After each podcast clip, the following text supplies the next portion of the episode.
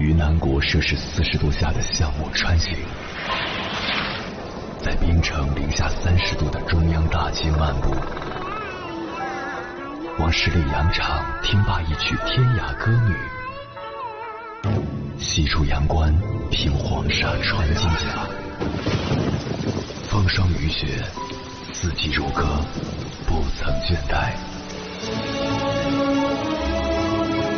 我翻越高山，趟过大河，无所畏惧水深和火热，只为打破这千山万水的阻隔，与你相遇。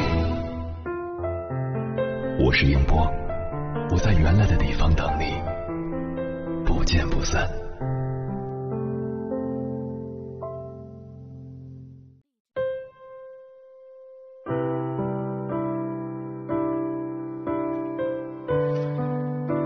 作家毕淑敏说：“教养必须要有教母在潜移默化和条件反射的共同烘烤下，假以足够的时日，才能自然而然的散发出香气。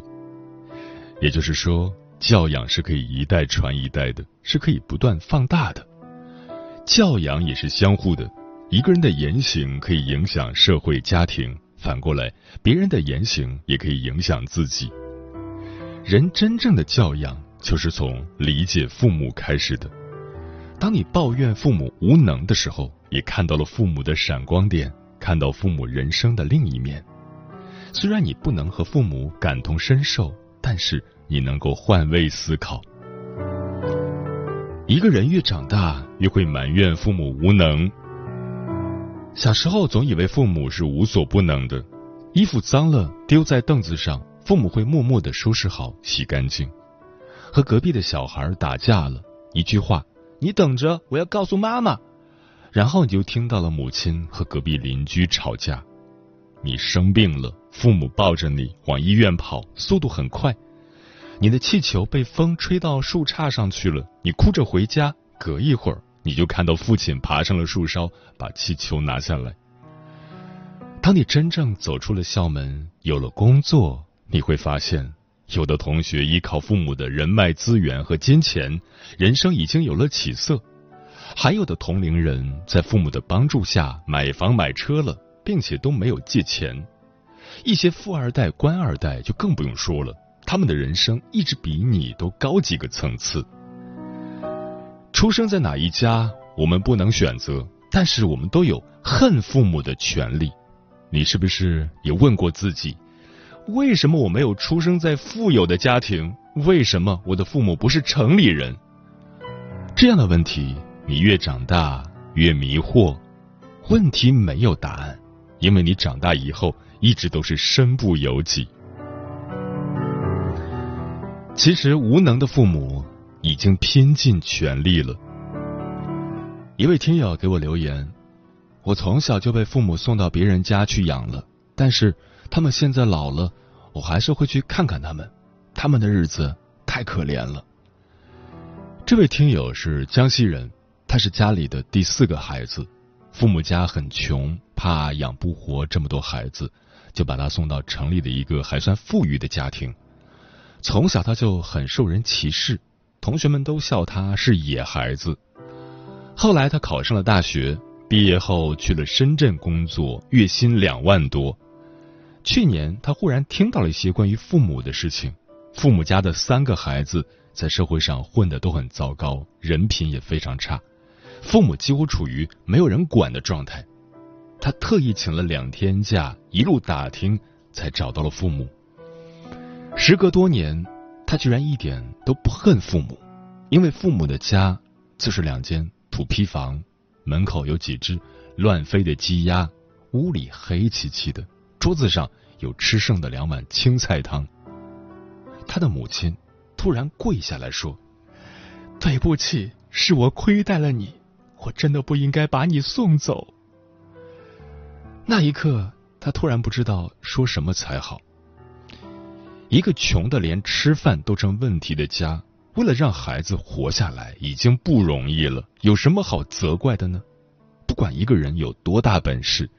也不管你和父母的恩怨有多深，你都是母亲身上掉下来的一块肉。并不是所有的父母都是无所不能的，大多数父母都是普通人，还有的父母穷了一辈子，可是他们没有想过改变命运吗？其实他们也想过，也折腾过，只是他们能力有限，在困难面前毫无办法。山里人开荒种地，去山上采摘野果卖钱，挖蕨根、挖冬笋、砍柴、种红薯、养猪、种菜，他们真的很努力。城里的父母去工厂领一些材料，在家里做手工，白天要上班，晚上做手工，夜深了都没有休息。一些身体有残疾的父母，他们劳动能力有限，但是他们依旧在劳动。就是乞讨也要拉扯自己的儿女长大，父母奋斗了一辈子，却无能为力，连自己的命运都改变不了，更不能改变儿女的命运。把儿女养大，就已经耗尽了一生的力量。平凡的父母活得更不容易，比有钱有势的父母付出的努力更多。命运不会垂青世上所有的人。你的父母始终和好运气隔着一堵墙，永远都不能翻越。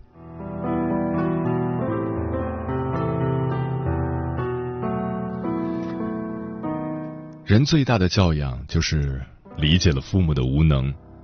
北野武说：“一个人是不是长大成熟，就从他对父母的态度来判断。学会和父母和解，尝试着去理解父母，你就会慢慢变得成熟。”也会懂得生活的真谛。随着年纪的增长，经历的苦难越来越多，你忽然就懂得，每个人都注定平凡，有太多的事情注定无法改变结局。努力了不一定会有成绩，但是不努力真的不行。每个人的出生年代不一样，发展的机遇也不一样，你能够做的就是接受这一切，该认命的时候就认命。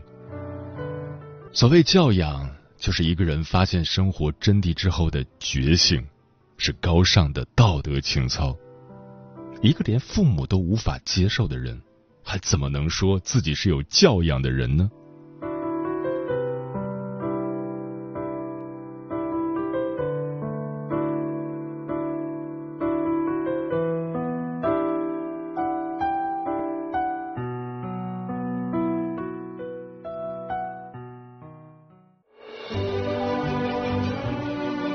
山丘，谁在等候？跨过河流，你已走了很久。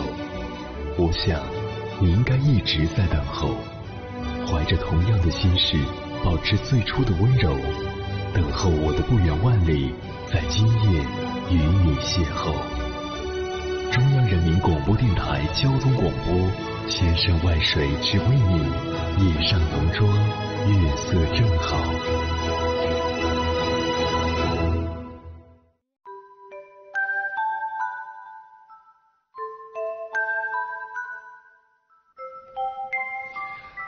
感谢此刻依然守候在电波那一头的你。你现在听到的声音来自中国交通广播心灵夜话栏目《千山万水只为你》，我是迎波。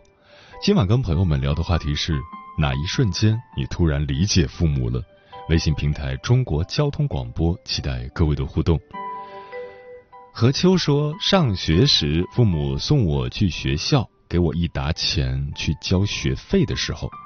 当父母生病，哥哥高考，为了让哥哥安心，母亲还是坚持给哥哥送午餐的时候；当弟弟连学费都出不起，我觉得很难的时候，父母说：“有我们在，不用担心上学的事。”好多好多个时刻，我都能感受到父母的爱。红姐说：“俗话说，养儿方知父母恩。”这句老祖宗流传下来的话，凝结了多少生活的智慧和通透的领悟？谁家的孩子不都是从嫌弃父母、抱怨父母开始，认为父母的爱是枷锁，直到自己慢慢长大，有了自己的家、自己的孩子，才开始逐渐理解父母的心。风林说：“小时候我没有像邻家的小女孩那样信马由缰、随心所欲过。”当我成了一名老师，我才理解父母以前对我的教育方式，他们对我的严厉，也是为了让我长大后成为一名敢于面对现实、有一定独立生活能力的人。父母对我的严加管教，让我受益终生。嗯，少不更事的年纪，我们都说了太多让父母伤心的话，做过太多不该做的事，以为自己都经历过了，也想让孩子能早点懂得为人父母的苦心，结果又惹得孩子嫌烦。直到孩子长大成人，又有了自己的孩子，于是，一代又一代，终于在。渐行渐远中，逐渐成长，互相理解，直至和解。接下来，千山万水只为你心理课堂，跟朋友们分享的文章名字叫《被孩子抱怨时，我才真正理解了父母》，作者林翔。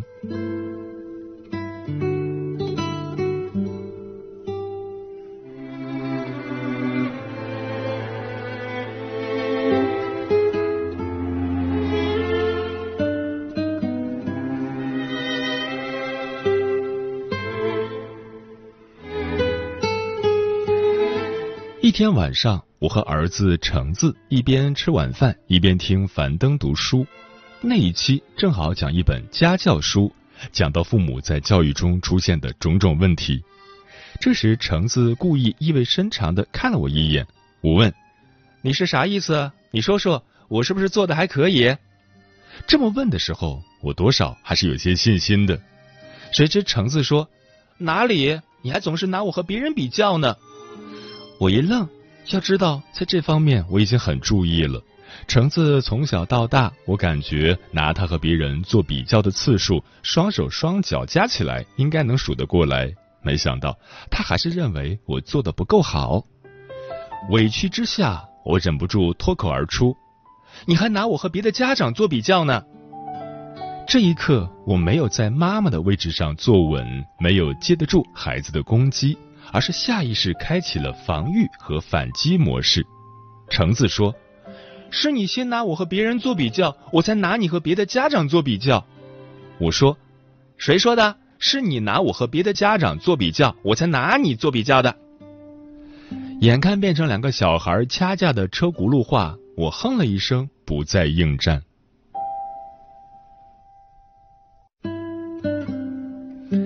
这件事虽然有些玩笑在里面，但还是挺让我触动的。我们这代人很多都是在被比较中长大的，父母有意无意的会拿自己和别人家的孩子做比较，我也是其中之一。虽然也会因此激励着自己更加上进，但长大之后才发现这种努力很累，而且从小习得了比较模式，遇人遇事都下意识的做比较。很难有平和的心态，这种感觉更累。所以做了妈妈后，我非常注意这一点，尽量不拿孩子和别人做比较。很多时候，比较的话到嘴边了，又硬生生的咽回去。这些年，一点点的改变自己的习性和思维模式，我知道自己为此付出了多少努力。然而，尽管我付出了很多努力，在橙子眼里，我却仍然做的不够好。听到橙子这么说时，我有些委屈，有些沮丧，还有些愤怒。然而，在这些情绪中，我突然就理解了我的父母，他们付出的努力，我是否看到了呢？我眼中父母的问题，是否已经是他们所能做到的最好？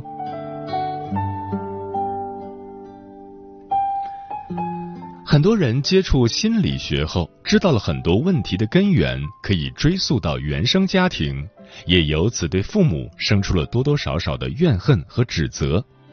都是因为你们的问题，才导致我现在变成了这样。顺着这个思路，进而生出期待：我的问题都是你们造成的，所以你们要改变，你们要变成好父母，这样我才会变好。我曾经也有过这样暗地里的抱怨，也或隐或显的期待父母能有所改变，甚至还试着去改变父母。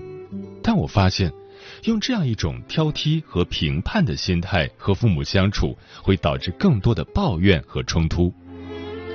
父母们也是一肚子的委屈，辛辛苦苦养你这么大，没一句感激的话就算了，还反过来挑我们的毛病。就像网上流传的那句话：“你等着父母说抱歉，父母却在等着你说感恩。”是哪里出了问题？为什么越学习心理学越心生戾气？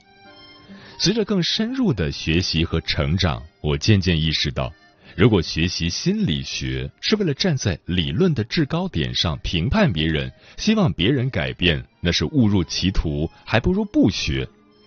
正途在哪里？首先，我们追溯问题的由来，不是追责，而是为了看清来路。原来自己是被这样养大的，原来自己的问题是这样形成的。从无意识的被问题支配，变成有意识的觉察，不再莫名其妙的被所谓的命运所驱使，这才是我们追溯问题的意义所在。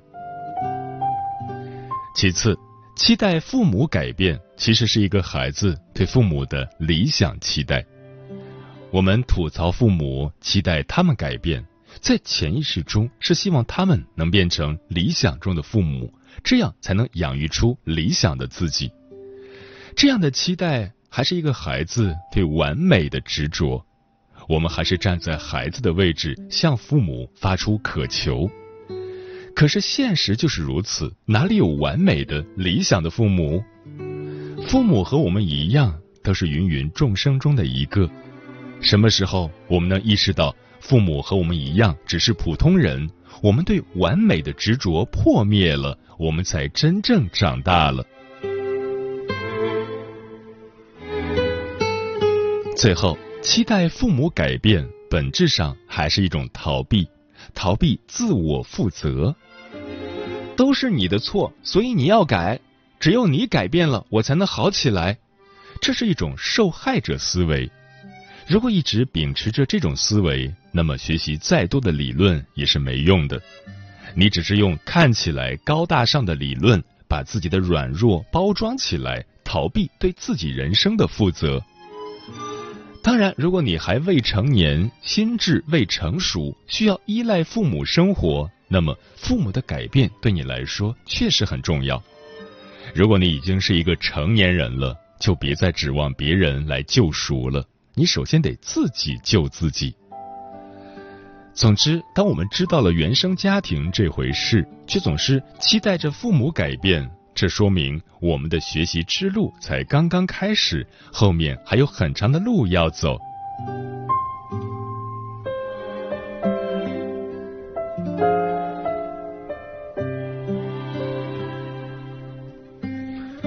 有一个问题，我琢磨了很久。通过学习心理学，我看到了问题的由来和发展。然后呢？然后我们该怎么做？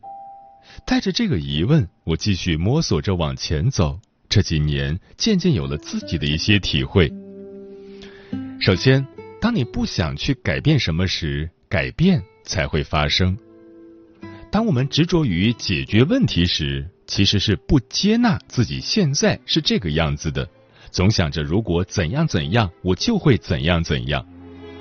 我们总是活在过去，活在如果中，不愿意接受事实本来如此。抗拒现实的后果是，我们会很痛苦，心生烦恼。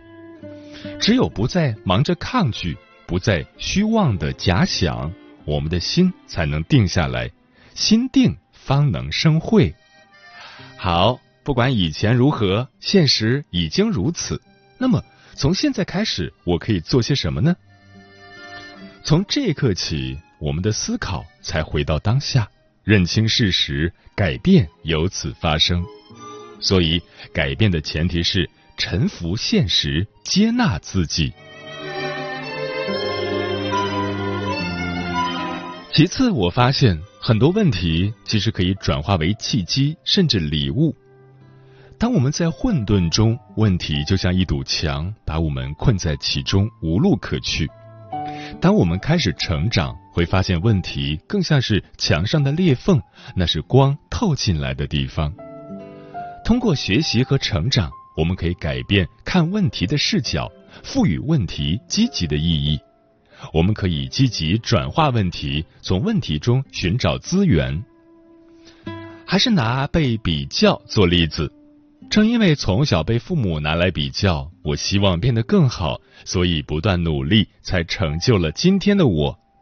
同时，正因为深知被比较的滋味，我对这样的事非常注意，在教育中尽量避免，我的孩子因此受益。而且，因为有过这样的经历，我特别理解有类似经历的人，对他们的内耗、无力、心累特别能感同身受，因此多了一份慈悲心。更重要的是，面对这个问题，我的心路历程、我的应对经历，成就了我独特的人生故事。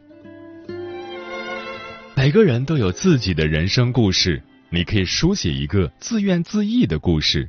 也可以书写一个自我突破的故事。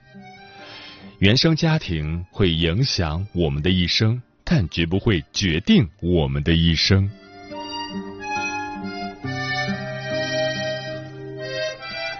最后，也是我特别想说的，我们也要看到，尽管父母有各种不足，但他们已经尽了自己所能，尽量做好父母。就像前面所说的，父母也是普通人，和你我一样，会受时代、文化、认知、个人经历所限。我们觉得他们问题多多，殊不知他们为了我们，可能已经尽了力，做到了自己的最好。就像我已经尽力不拿橙子做比较，但在橙子看来，我还是一个爱比较的妈妈。当我们处在了父母的位置上，才会对自己的父母有更多的体谅和理解。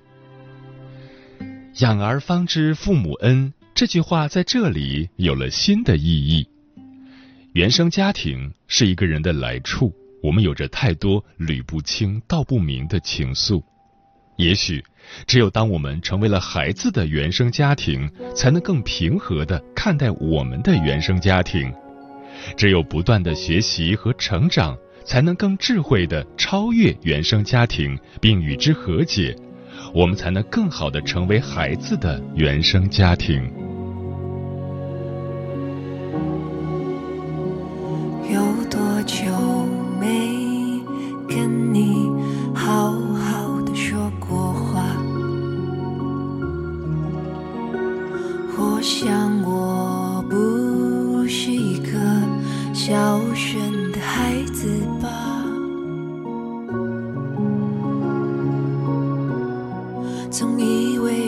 间还很多，你用自己最好的年华哺育了我，让我能成为我，而我却经常将你